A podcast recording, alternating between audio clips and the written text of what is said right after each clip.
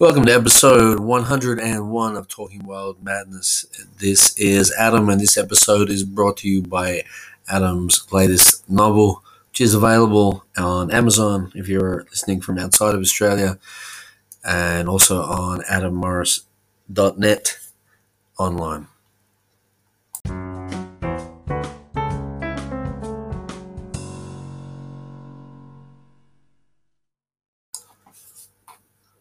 Uh, welcome to the show. I consider welcome to the show. I'm not sure we should call it a show. Uh, I, was, I was having a discussion with someone recently, and they I, I referred to it as the show, and they said, "Is it a show?" Uh, I said, "Well, what do you think it is?" And they said, "Well, it's more of a yeah, it's more of an introspective uh, dialogue, inner dialogue, whatever that means. I'm not sure." Um, well, for the sake of for the sake of uh, brevity and wit, as Claudius said in Hamlet, we'll call it a show. Not sure, actually. No, not not Claudius. Polonius. I think Polonius was Laertes' dad, and uh, Claudius is the king, the second king. I think. I'm not sure. Who knows? I always the the problem with listening to Shakespeare in the modern day is all those ridiculous old names and when someone tries to describe the plot, the plot is like the weakest part of all the Shakespeare plays. Now, you might think, Adam, who are you to talk about Shakespeare and Shakespeare's plays? And for the first time in my life, I can actually say I'm like the guy in Annie Hall in the Woody Allen movie. Well, I actually teach a class on Shakespeare at the University of Western Australia on Shakespeare. Uh, I had to suffer through the Tempest this semester uh, as a teacher. Now, let me let me try and try and explain just how how difficult uh, the, the, the, layers of, of complex emotions and guilt uh, are, are very very intense I, I'm I'm a huge Shakespeare fan, but in a very small dose. I like Shakespeare the way I like Metallica. I like listening to Metallica. I think they're a great band. One of my favorite films of all time. Forget documentaries of all time or forget musical documentaries. One of my actually favorite films of all time is the Metallica documentary, Some Kind of Monster. I've probably seen it, I don't know, 50 times. Uh, when I saw it, I think I was 27 years old. It inspired me to start my band, Murder Mouse Blues Band we're still playing 14 years later. Uh, the last gig we played was up in a mine site in the in the Pilbara. Uh, is it last year now? No, no, it was in January this year. It's two, two, three months ago. Um, we didn't get to the heights of Metallica, but man, we made it. We made some um, good, decent money, and we and we we played in Malaysia, we played in Singapore, we played in Australia, we played in Canada and the only reason we stopped touring was because myself and uh, John uh, had children, so we, so we stopped playing. John was the guitarist. John was uh, John was who would he have been? He was Kirk Hammett, I think, and I think I was Lars. If the analogy stands, I was Lars and James combined. I think I'm not sure. I don't know if uh, if, if, if, if that's if that's the case. Um, so I like a bit of Metallica, but I only like a bit of it. And I love Shakespeare, but I can only. Hamlet is probably the best. Uh, and then Othello, and then King Lear. And even King Lear has its issues with me. And then I can't do it over and over and over and over and over again. Uh, the Tempest. I, I was introduced to the Tempest for the first time. My lord, I didn't get it. I don't understand it. I didn't. I didn't get. I didn't make any heads, heads or nor tails of it. It, it was a peculiar, uh, peculiar thing, and it might have been because I saw the 2010 film version of it to introduce me to it. Because these Shakespeare things, they're not supposed to be read; they're supposed to be watched. They're plays, so you're supposed to either watch a play, or you're supposed to uh, watch a film. Oh, Macbeth! I am a big Macbeth fan but not my lord, the Tempest. I literally had no idea what was happening, and that might have had something to do with Helen Mirren and Russell Brand, but I'm not sure, and I won't hold them accountable. Um, they did a fine job. I, I, think. I think they might have done a fine job, but uh, that that was hard work. That was hard work to sit through. But thinking of art forms, thinking of oh, by the way, if you have a question for uh, uh, for me I was about to say if you have a question for Talking Wild Madness, but if you do have any questions, uh, email the question to talkingwildmadness at gmail.com. And uh, I'll, I'll, if I can get to it, I'll, I'll, I'll try and talk about uh, whatever your, whatever your question happens to be. Um, on the consideration of what the greatest art form is, if you were to have a desert island art form, what would it be? So, if you were to have obviously a desert island film or a desert island sandwich or a desert desert island company, basically is marriage, really, isn't it? If you were to have a desert island relationship, that's that's that's what you're choosing. Uh, but desert island art form, previously for me, that would always be song. Previously, but I think it's different. I think I've changed my mind, and and the art form that I would I would consider to be the desert island art form. If you if you could only have one art form in the world, um, I, I think my answer might be particularly peculiar. I don't know if it is if it would be what most people might consider. And this is not this is not a, a, an attempt at a tease or anything like that.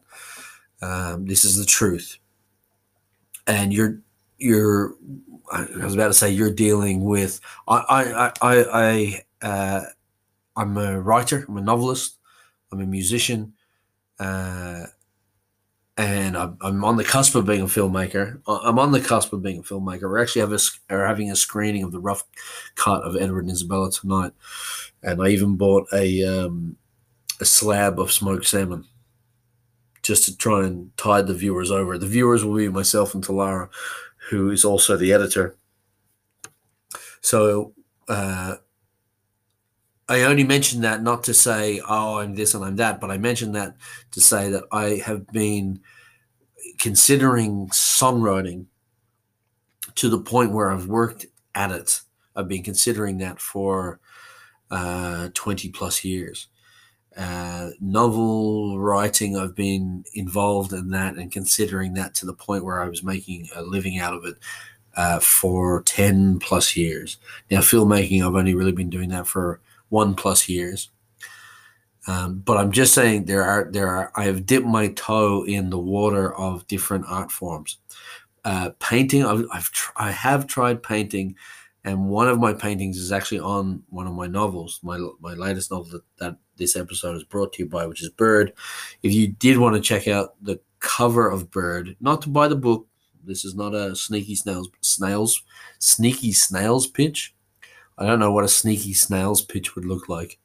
It would be very slow, very large, but this is not a sneaky sales or snails pitch.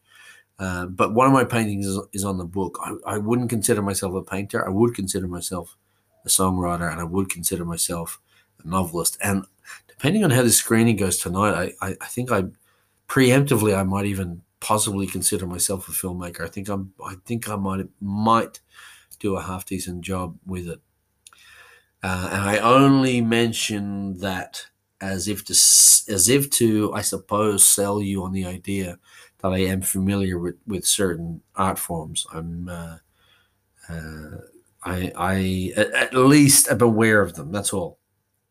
So what are the contenders for the greatest art form?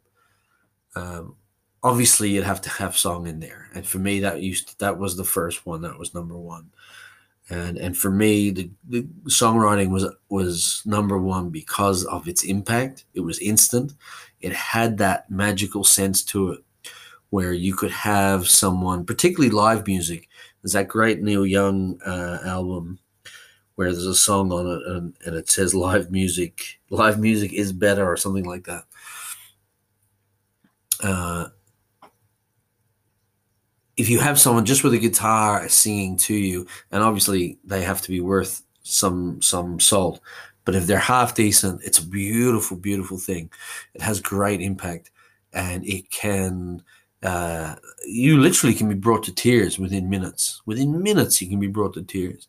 And it, if the songwriting is good and the singing is good and the, the delivery is good, you can be brought to tears a hell of a lot quicker than than minutes. It literally can take seconds. Um, and it has that sense, that calming sense. It has that that ability to soothe and uh, temper your anxiety and madness and and sadness uh, all, all, all, at once. Um, I'd actually be interested to find out the origin, the root word of madness, of mad and and sad, and see if they are in any way related. Um, whether they are or not, whether they should be or not. I think we could maybe do with more of a contemplation on um, melancholy and uh, blue mood. I think. I think that would be it's a hell of a lot of pressure on people in in. Um, I think, I, I was almost about to say, in the modern world, there's a hell of a lot of pressure on people to to uh, appear happy. Nikki Gemmell, the Australian author, who, for my money, still has written one of the great Australian novels, uh, her first book, which she published anonymously, which is a combined courageous act of of, of tempered cowardice. Um, she said that women get around the world, get get get through the everyday world with a veil of niceness on them, and you can uh, you can certainly you can witness this. You can witness this, particularly when women interact with other women everything is very positive and very happy and nice. Everything's very, very nice.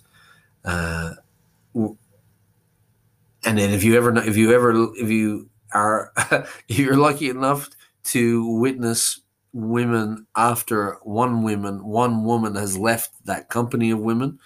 Uh, not all the time, but a lot of the time, those women will speak about that woman in a different tone uh, when they did when that woman was around, which is the reverse for men. Groups of men will will abuse each other and then talk well of, of that particular man once he's left that particular group, which is which is quite um, uh, well, that's quite odd.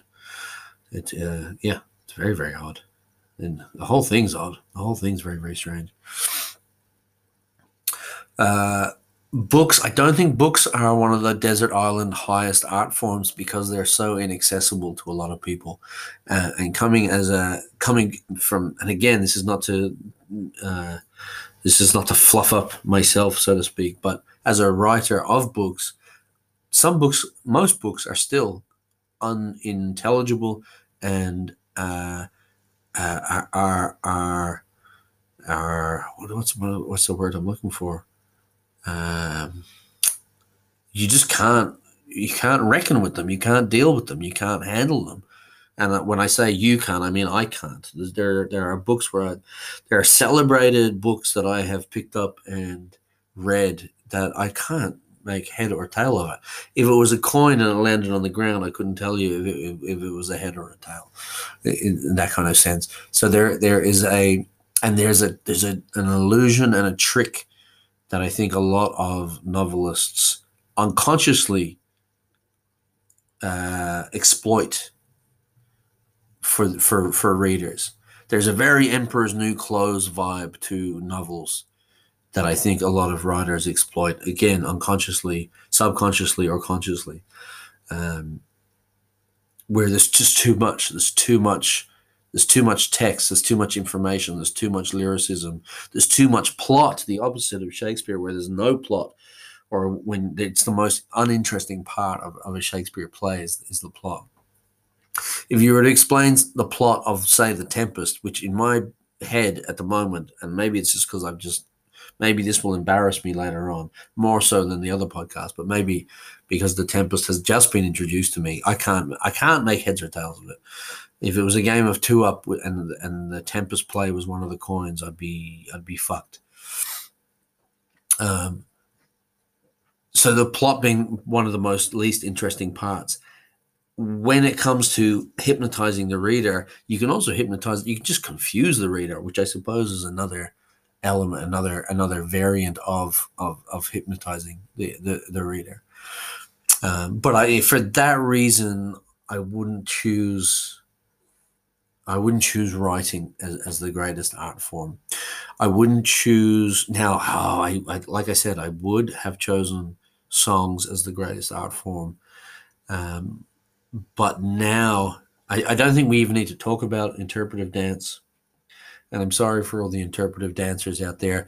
And uh, I've probably lost a few interpretive dance company sponsors for the podcast.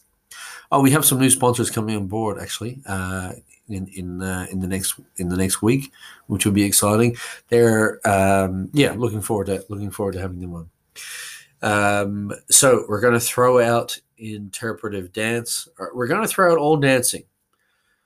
Now, why are we throwing out all dancing? Because if you have a desert island art form, you're on the desert island. That means you also have to have a dancer on the desert island with you. Uh, and I don't think I want to deal with a dancer for for uh, 30, 40 years while I'm while I'm Robinson Crusoeing my uh, my golden years away. I don't think I want to have someone in uh, you know calf length yoga pants strutting around the place with a with a flawless uh, body gyrating to uh, to rhythms they can only hear, or heaven forbid they've brought a drum along and they want to drum and dance at the same time, or they drag you in, and then all of a sudden you're Robinson Crusoeing and you're part of a dance company, and you're the guy on the side with the bongo drum, and, and they're prancing up and down the sand. This reminds me of Russell Brand in in The Tempest, yeah, which is the last things. Well, certainly The Tempest, and certainly Russell Brand. Although I would like to have a cup of tea with Russell Brand.